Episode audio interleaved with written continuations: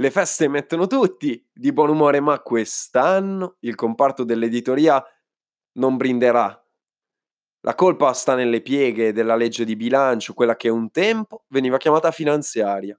Mentre noi affrontiamo una maratona di pranzi, cene, pandori e panettoni, ma non voglio aprire un sondaggio col rischio che diventi una faida insanguinata per capire quale dei due dolci sia il più amato dagli italiani. Dicevamo, le festività ci danno anche un'occasione per riflettere. A dicembre, a Natale e Santo Stefano, non escono i quotidiani. Le edicole restano chiuse perché il giorno prima le redazioni si sono fermate. Si tratta ancora, nell'Italia del duemiladiciotto, di due buchi sul calendario patiti dai lettori. Ne rifletteremo nel ristretto di oggi, parlando anche dei tagli che il governo Lega stellato sta per somministrare all'editoria, soprattutto a quella piccola.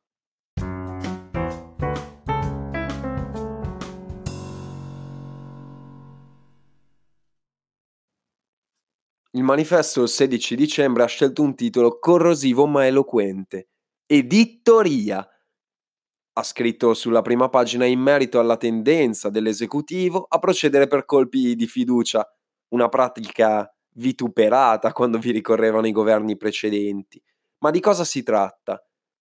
La modifica, un emendamento presentato dal capogruppo Stefano Patuanelli, vale circa sessanta milioni di euro.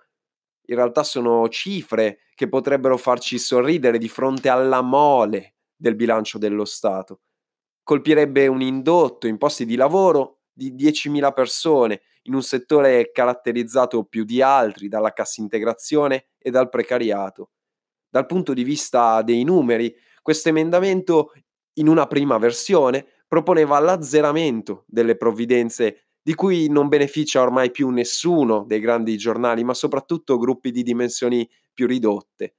Poi c'è stato un passo indietro e nella sua ultima versione, quella definitiva, la cura dimagrante, la dieta potremmo dire, iniziava di nuovo nel duemilaventi con un meno venti per cento.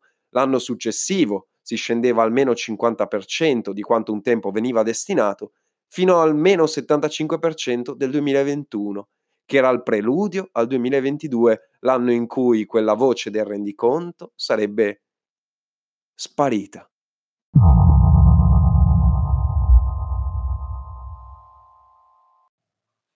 E visto che siamo in giorni in cui non escono i quotidiani e non possiamo comprare il nostro giornale preferito, il podcast vi regala una sintetica rassegna stampa ottenuta salvando qualche ritaglio da uno dei fogli che verrebbe colpito dalle misure, Libero.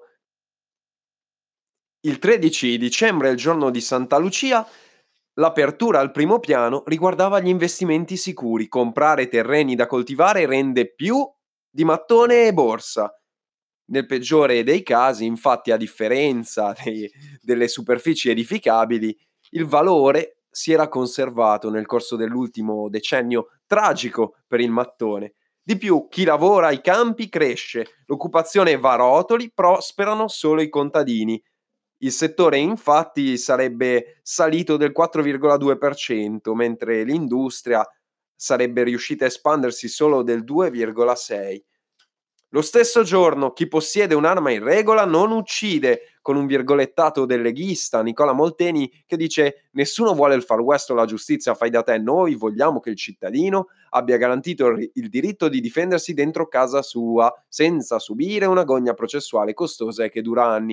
E i dati che provengono da uno studio della Sapienza dice che soltanto il cinque per cento del totale degli omicidi è stato commesso con armi legalmente detenute. Nel resto dei casi si tratta di pistole, fucili, eccetera, e simili e affini, naturalmente, che erano posseduti senza essere in regola.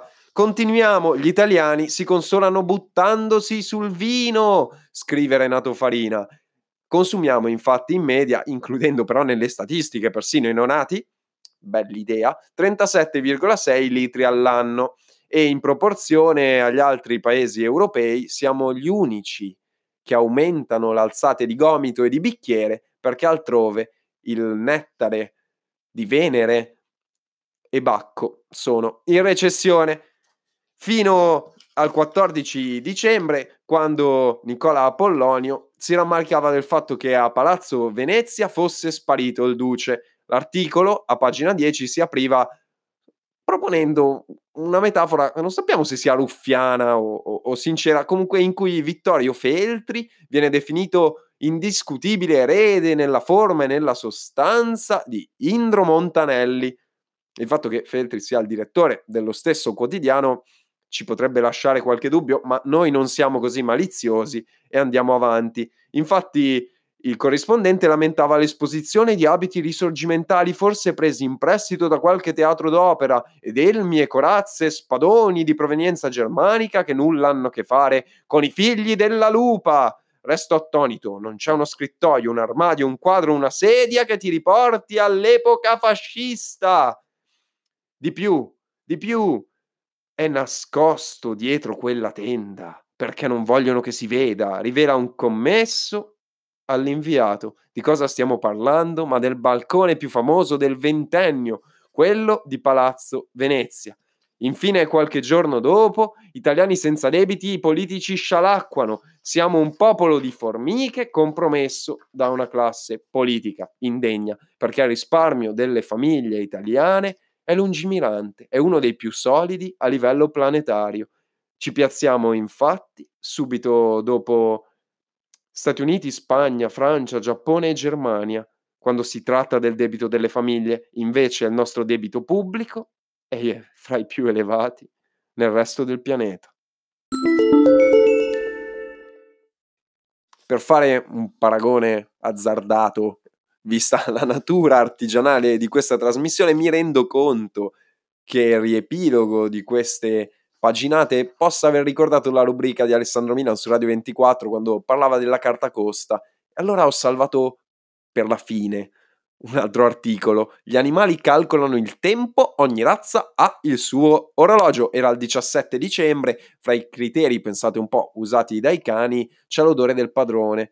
Quanto più è sfumato e diverso, tanto più siamo stati lontani dal nostro amico a quattro zampe. Torniamo seri, perché saranno quarantotto le testate a soffrire di questa ghigliottina, fra cui alcune di quelle che abbiamo nominato, Il Manifesto, Libero, Il Foglio, e un'innumerevole galassia di voci locali meno solide dei gruppi nazionali. L'unica radio privata che ne beneficiava era Radio Radicale, l'emittente dello storico partito battagliero che fu di Marco Pannella. Radio Radicale è assurta agli onori delle cronache anche per il rischio del suo spegnimento, ne ha scritto Roberto Saviano accuratamente su Repubblica. Infatti il governo voleva dimezzare il finanziamento per la trasmissione delle dirette parlamentari da dieci milioni all'anno a cinque. In un secondo momento, grazie a un emendamento del forzista Renato Brunetta, si è invece corretto il tiro prorogandola però solo fino a fine giugno del duemiladiciannove, quindi in un regime provvisorio con una tranche da cinque milioni e poi si vedrà. Vittorio Feltri su Libero scriveva che Di Maio e Salvini se ne fregano della libertà d'opinione, avendo a cuore solo la propria, e castigano le aziende editoriali sperando che crepino, visto che talvolta promuovono la critica al potere, disturbando così i politici in sella. Giuliano Ferrara, un, uno dei numi tutelari del Foglio, si domanda cosa fanno gli editori. Il diciotto dicembre, questo, se i giornali hanno più senso per la democrazia che per il profitto, ed erano le lezioni che lui traeva dalla chiusura del Weekly Standard americano. Infine, sul Manifesto, sempre il diciotto dicembre, Roberto Ciccarelli parlava di un ritorno all'Ottocento. quarantotto testate per circa sessanta milioni all'anno segnano un'inversione di tendenza, secondo lui, rispetto al resto d'Europa, dove lo stanziamento pubblico complessivo è più alto. Ma c'è un dettaglio che lui sottolineava dicendo che quel colpo mortale al pluralismo dell'informazione, alla funzione critica della stampa, al ruolo dei corpi intermedi, aveva un lato, secondo lui, agghiacciante, perché i finanziamenti saranno gestiti attraverso i decreti della Presidenza del Consiglio, che acquisirà una funzione politica discrezionale. Oggi invece ha solo un ruolo esclusivamente amministrativo. Una volta approvata la legge di bilancio, la stampa indipendente sarà alle dipendenze dirette del governo di turno.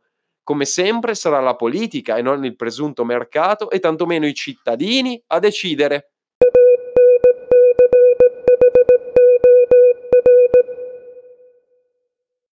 Al tempo in cui le notizie passano soprattutto da Facebook e dalla sua home, dall'applicazione di Twitter con le sue tendenze, o direttamente dalla versione online e dai portali dei quotidiani, corriamo il rischio di sottostimare l'importanza dell'informazione come cane da guardia della democrazia, e lo è stato fino a ieri e quindi fino al nostro presente.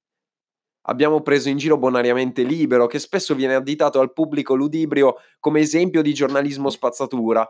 Ora, ci sono titoli e servizi nefasti e inverecondi, però da italiano io vado fiero, a costo di dire qualcosa di impopolare, del pluralismo, dell'offerta variegata che ci si apre davanti quando andiamo in un'edicola. Ce n'è davvero per tutti i gusti. E forse è una realtà da difendere, soprattutto senza necessariamente parlare delle testate menzionate oggi, quando si tratta di realtà piccole o piccolissime, che non hanno la forza delle copie, ma svolgono comunque un ruolo.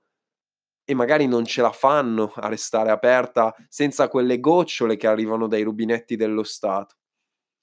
È ancora una realtà attuale secondo voi oggi? Oppure davvero deve imperare il mercato? E se uno non ha quelle quote non ha diritto di parola. Forse abbiamo drogato un sistema e un giochino che non stavano in piedi?